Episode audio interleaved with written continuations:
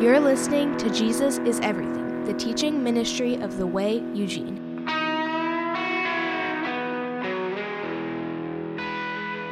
With that, all of that said, turn to the Gospel according to Mark, chapter 1, page 933, if you're using my Bible, but I bet you you're not. Just a wild guess. Like I said last week, we're going to take a break from the epistles, the pastoral epistles, the letter letters that Paul would write to the local churches. And we're going to come back and we're going to hear the story of Jesus. And the gospel according to Mark, you'll note that I'm saying that. This is not Mark's good news. It's not his gospel. It's the good news of Jesus Christ according to Mark. Now, there's, there's three things I want to accomplish today as we begin our study through this gospel account. The first is this we're going to discuss today who wrote this gospel and why that's important. And you may say, well, it's Mark, his name's attached to it. Yes, but there's sort of a there's sort of some additional information you need to know. So who wrote this gospel and why that's important? Number 2, I want to give you just a brief comparison to the other gospels. Each one sort of has a unique perspective on the telling of the story of Jesus and his life and ministry. And then, thirdly, I want to end with why the message of the gospel is so effective, number one, in changing people's lives. But number two, I want to share with you why the gospel of Jesus Christ is so subversive to our culture. And what that means is why does the gospel of Jesus oppose the culture that we live in? Why does it why does it come up against and butt up against? Why is it not compatible with our culture? So, to begin, I want to give you just a little bit of background and information about the gospel according to Mark, who wrote it, and uh, why that's so important. First of all, to know, uh, Mark's gospel, the gospel according to Mark, is by all accounts, by almost all scholars, thought to be the earliest writing of Jesus' life and ministry. It's the earliest accounting of it. And it was most likely written in the early 50s. So 53, 54 AD. And here's what that means. And this is why dating of Scripture is so very important. Jesus was crucified in 33 AD, according to Roman records. Okay? So 33 AD. If Mark writes this accounting of the gospel in 52, 53, 54, that's incredibly important for us because it means that within 20 years or so, someone is already writing down the accounting of what took place. The Jewish culture was an or, had an oral historical tradition, meaning how they recalled what took place in history was by telling stories orally and, and by passing that information along. And what we have is within 20 years or so, we have living memory of what took place in the life, death, and resurrection of Jesus Christ. This is incredibly important historically for us. So, what happens in biblical scholarship a lot of times is that in the modern age, a lot of people who want to discredit Christianity and the accounting of Jesus' life and his ministry, they want to date the writing of the New Testament really late they want to see it post AD 70. They want to see it into the 90s or even into the second century, the early 100s. And the reason they want to do that is they want to discredit that firsthand eyewitness testimony that so many of the people who participated or were eyewitnesses to Jesus' ministry were able to give their testimony and have it written down and recorded. So, the early dating of Mark's gospel is incredibly important for us because those who would doubt its truth or its veracity, we have the ability to say, listen, don't you remember what happened 20 years ago? I'm at an age now where I can look back and go, I remember what happened 20 years ago. I remember in vivid detail. We were just telling stories about our first accidents in, in cars and like what it was, you know, what those experiences were. We remember that in vivid t- detail. Why? Because it was a big event in our life. It was something that was pretty traumatic or something that at least had a good story attached to it, right? Well, don't you think the Messiah, the one that the Jews have been waiting for for thousands of years, arriving being crucified and then resurrecting from the grave would be something that people would want to remember? Absolutely. So to have that recorded within 20 years of the death of Jesus, approximately, is an incredibly important point to understand. That said, tuck this away for your own scholarship, your own time of study, or your own debates with anybody who wants to do this. But I believe that the entirety of the New Testament canon, everything that occurs in the New Testament, happened before or was written or recorded before AD 70. Now, there are other scholars who would argue that, and they would believe th- that the book of Revelation, uh, the Revelation of John, was written somewhere in the ballpark of AD 90 after the destruction of the temple. The way that I've studied it and the way I look at it, I think everything in the New Testament was written before AD 70. And so just tuck that away, make a note of it. That's for, for Bible geekery, but, but I, I believe it's important. The other reasons that, that we know pretty confidently that Mark's is the earliest gospel is that both Matthew and Luke's accounting of the gospel story quotes verbatim from Mark and then increases the information. So it's not that Mark took information that Matthew or Luke wrote and sort of dumbed it down. It's that he started at a very basic level of explanation. Mark's is the shortest of the accountings, it's only 16 chapters. But Matthew and Luke took it as source material and built it upon it. Now, when we say it's the gospel according to Mark, that's a bit of a fallacy it's actually written by someone named John Mark, who appears in Luke's accounting of the Acts of the Apostles, right? He shows up in Acts chapter 12, figures pretty prominently in Acts chapter 13 and Acts chapter 15 after the Council of Jerusalem. Now, this is important.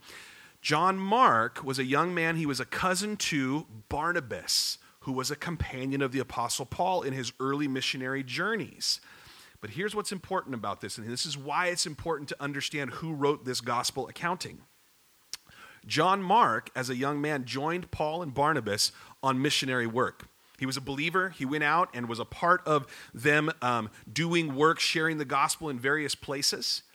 But Acts 13 uh, reports that John Mark, at a certain point in the ministry of Paul, when they were coming up against spiritual and demonic offense or, or, or demonic opposition to their ministry, he, he, he somehow shrunk back from the ministry. He left the mission field and went home. And there seems to be an explanation later on in Scripture that says that he was somehow weak in his faith at that point or was discouraged that the work of the ministry wasn't going how he thought it should go. And then later on in Acts 15, after the Council of Jerusalem sends out uh, Paul and Barnabas with instructions about how to go out continuing to proclaim this good news, Barnabas says, Let's take John Mark with us and go out. And Paul says, Nope. He shrunk back from our group. We can't trust him right now. And in fact, that caused a split between Barnabas and Paul, so much so that they went in opposite directions, both pursuing the work of the mission of the gospel, but they went in different directions. And John Mark went with Barnabas, and Paul took Silas. And they went off and did their, their work. But here's the cool thing. You might look at John Mark like that and go, Boy, I relate to that. There have been times in my life where I knew that I was supposed to be on mission for Jesus, but I shrunk back. I left the mission field. I didn't fulfill what I was supposed to do as a missionary of Jesus. Here's the thing to understand. Later on, Paul would say, Hey, bring John Mark to me because he's profitable for me in the ministry. And we have John Mark's recording of the events of Jesus' life here in the canon of Scripture. What does that mean? It means that God is never done with you. It doesn't matter how many successes you've had in ministry. It doesn't matter how many missed opportunities you've had. It doesn't matter how far you feel like you've walked away from the Lord. God is always working on us. He's always calling us back. He's always desiring us to come back into the fold, if you will, His sheepfold, His children, His people doing the work of ministry. God is never done with us, and He proves the point by showing us that John Mark is useful in the ministry. Now, the last point I want you to understand about John Mark's gospel accounting here, like I said earlier, it's the shortest of the four gospel accounts. It's rougher, a bit punchier. He kind of just gets to the point. He doesn't have a smooth narrative style, right? and, and, and he just sort of just says things as they are. But it's interesting to note why that might be. This is not John Mark's accounting of the gospel. This is John Mark's recording of Peter's accounting of the gospel.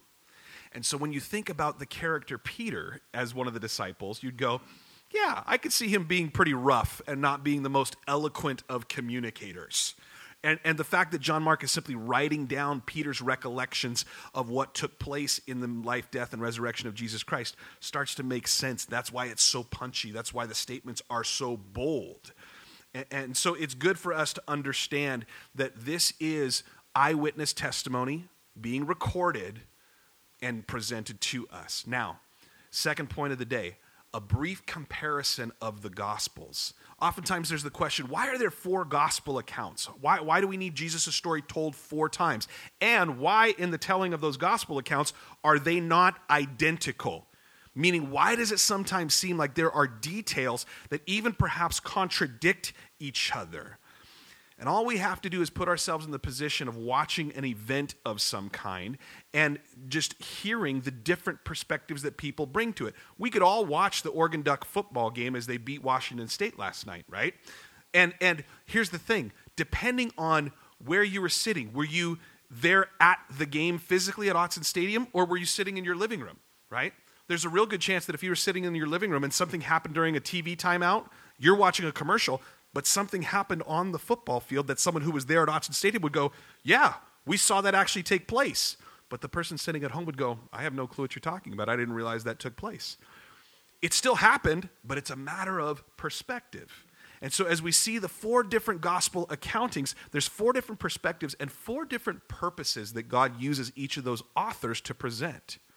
When you consider John's gospel, the reason that we encourage young believers, new believers, to focus on the gospel according to John because John's gospel highlights Jesus as God the Savior. God made flesh, come to forgive people's sins by his death and resurrection. That is just such a beautiful gospel message. That is the good news that Jesus came to die for our sins, raise up from the grave, and promise us eternal life. That's what John's gospel presents to us.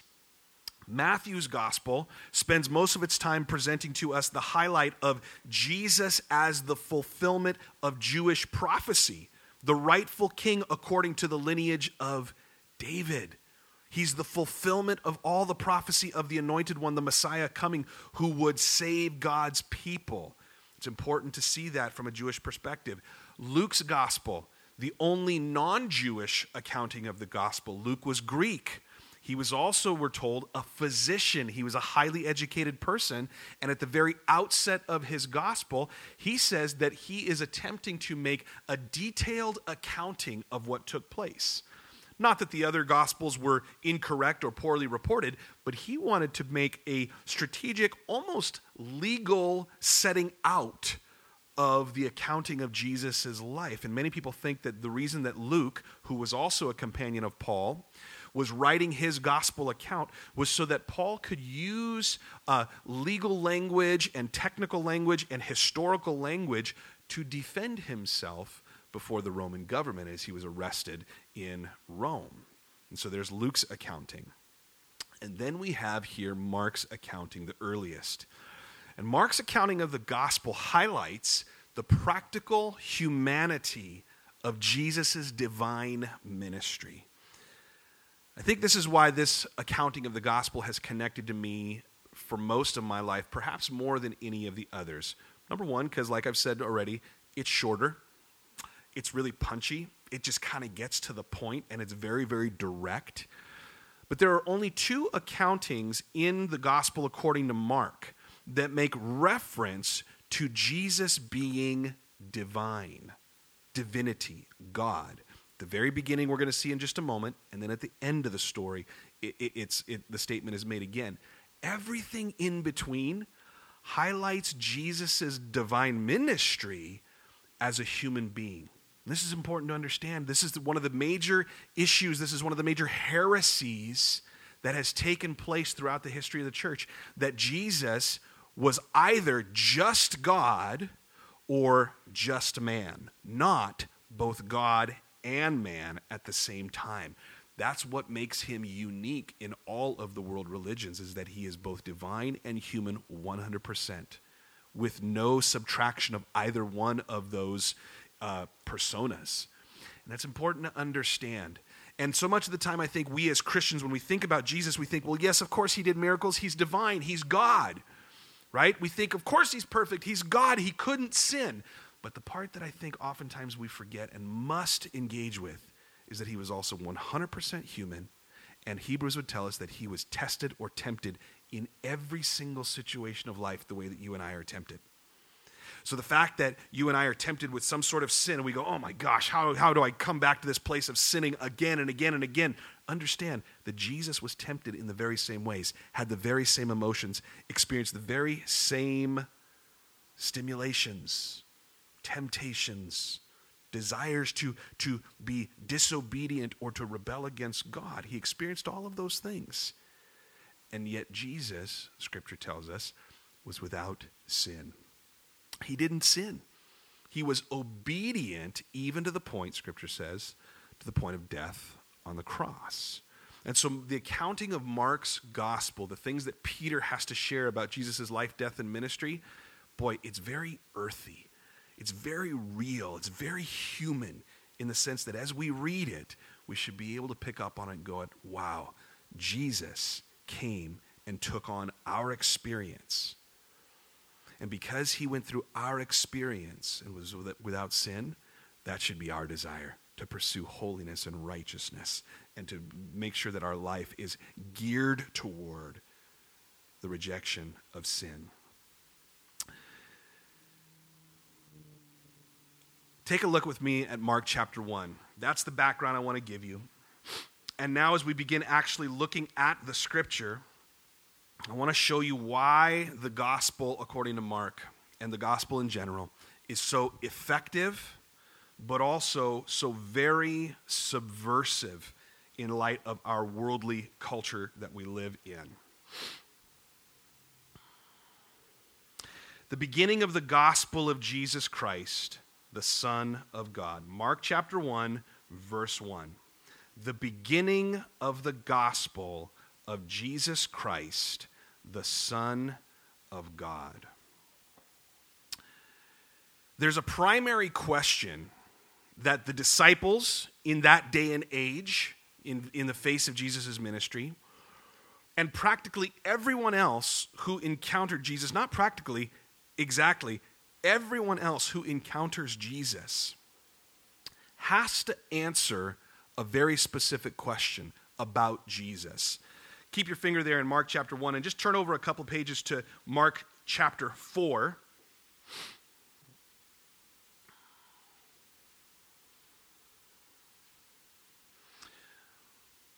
And I want you to see this story. We'll get here in, in, in our study in several weeks, but I, but I want to lay out perhaps, as I often do, sort of the backbone of the entirety of this book that we're studying.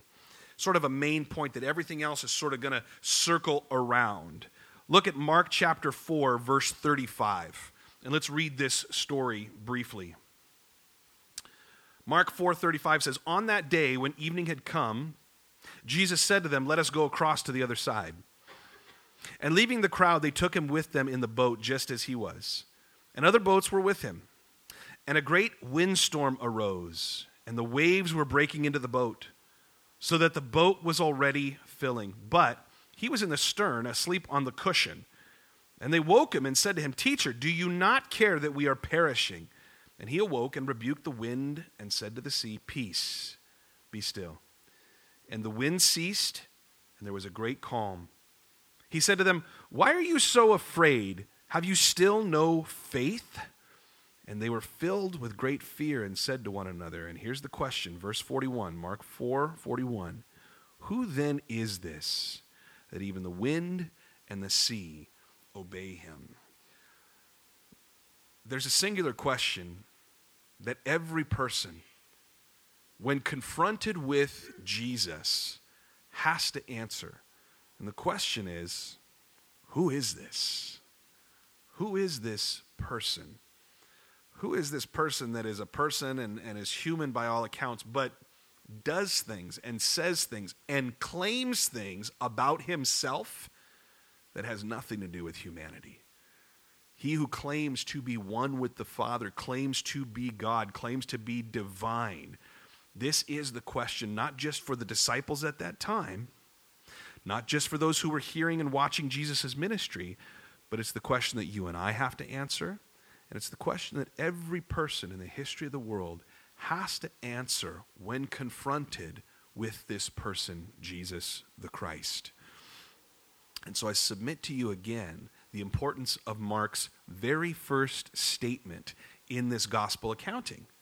Mark chapter 1, verse 1.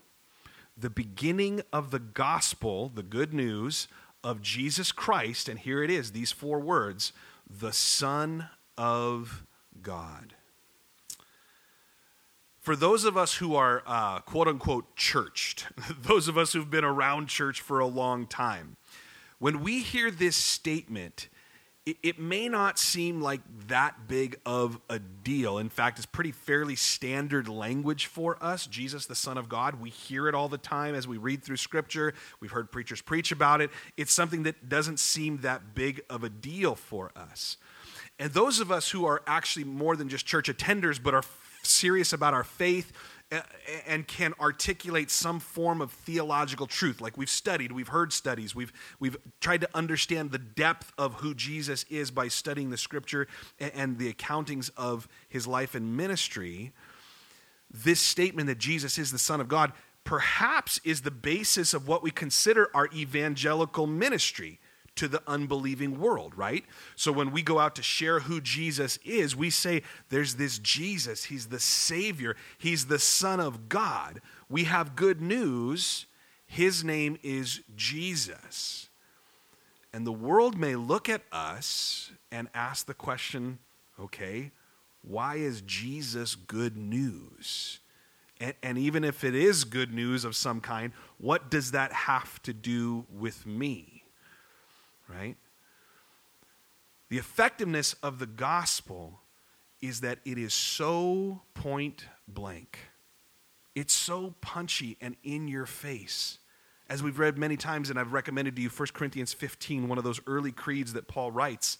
And he says, This, according to the scriptures, this Jesus, according to the scriptures, lived, died, was buried, and rose from the grave for our sins. It's in our face, guys. The reason that Jesus is important is because he died to forgive our sins. And we who have been in church for so long, we can forget how subversive this is. We can forget how impactful this statement is. For many of us who've been walking with Jesus for a long time, we're always looking for the next thing. We're always going, okay, now that I understand who Jesus is, and now that I understand that it's all about, you know, being filled with the Spirit, empowered by the Spirit, love, joy, peace, patience, gentleness, kindness, self control, all these good things, we've been around church enough that we're like, yeah, but there's got to be something more. There's got to be something more to hold my attention, to give me purpose in life, to somehow, like, what am I supposed to do? Hey, at those moments where we seem to find ourselves almost bored with this message, boy, you guys, that's when we have to come back to the simplicity the point blank nature of this and listen to what Mark says in, in the very first statement that he makes. The beginning of the gospel of Jesus Christ, the Son of God. That statement is so subversive, not just because it's about Jesus in comparison to other religions or spiritual practices, it is. It's ultimately unique. The claim of Jesus being fully God and fully man does not occur in any other religious tradition. You could just you can do a survey of world religions and Christianity is entirely unique because of that claim that Jesus is God and man. But it's subversive not only to other world religions or spiritual practices, it's subversive to the entirety of the human experience. And here's what I mean Jesus Christ, the Son of Man. Mark's claim is that Jesus is the Messiah, the anointed one, the promised one who would reconcile God to his people. That entire concept of a salvation based religion is subversive because it makes the claim that there is something wrong with you and with me, and we can't do anything about it on our own. See, every other world religion, every other spiritual practice or faith system says that you and I have the ability on our own, if we look within ourselves deep enough, if we practice spiritual practices long enough, if we meditate deep enough and far enough, and if we practice good practices enough, you and I can achieve to some level of spiritual enlightenment, goodness, some sort of personally owned salvation of some kind, or at least contentedness with who we are as people. That's what other world religions will tell you. Christianity says you and I are not okay. We need to be saved from something. The Bible defines it and calls it sin. Rebelling against God, doing what is not right in God's sight. We need to be saved from that. And Jesus is the Son of God who was sent to save us. Mark makes the statement that Jesus is the Son of God. There's some historical context that, that we need to know that helps us understand why this is so like countercultural, why it's so in opposition to what the world expects. At that time in Rome, which was the seat of power politically, Rome had authorized the crucifixion of Jesus through the local prelate, uh, Pontius Pilate.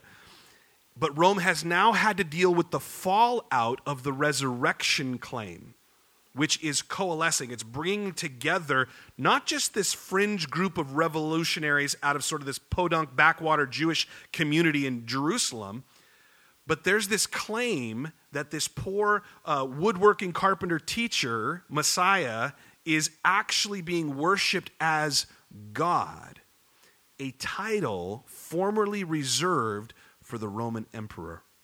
In that day and age, the common practice politically was to go to Rome and to present yourself before the Roman governor, the Roman uh, ruler, Caesar, take a pinch of incense, burn it, and say, Caesar is Lord. This was the practice of the day. The fact that the Christians from the very earliest age said, Jesus is Lord, is what was so countercultural, so subversive, so in your face that, hey, we're not going to accept the values and systems of this world to control us. We're going to follow Jesus, who's our king, Jesus, who's our master. Guys, we have to make the connection to the modern age. And, and while we don't say a certain political figure is Lord or is God, Boy, people sure act that way, don't they? They put all their hope, all their trust, all their faith, all their money behind political causes, thinking that if we get the politics of things right, that's what's going to save us. That's what's going to improve our culture, right? Or, or, or, they, or they put their value into some sort of idea, concept, philosophically or academically. Education, that's it. If everybody gets the same education, then our culture is going to get saved then our society will start to operate well. If everybody's equitable, if everybody's the same, then everybody gets to be successful, right? All we have to do is look throughout history and go, no, that's not how that works, actually.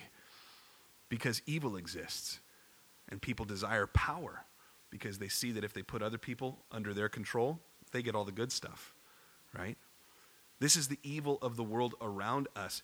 And the gospel that Jesus is Lord and that his values and his kingdom is actually what's going to govern us as his people, guys, it flips everything the world says is good and right and true on its head.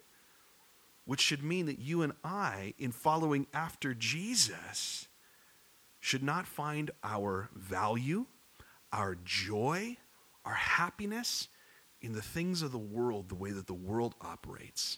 We find our hope, our value, we find our fulfillment, we find our joy in the things that Jesus says his kingdom encompasses things like love, things like joy, things like peace. These are the things that we're supposed to be agents of change for, not through political means, not through academic means, not through social means necessarily, but through Jesus being proclaimed Lord of all. Jesus, the Son of God.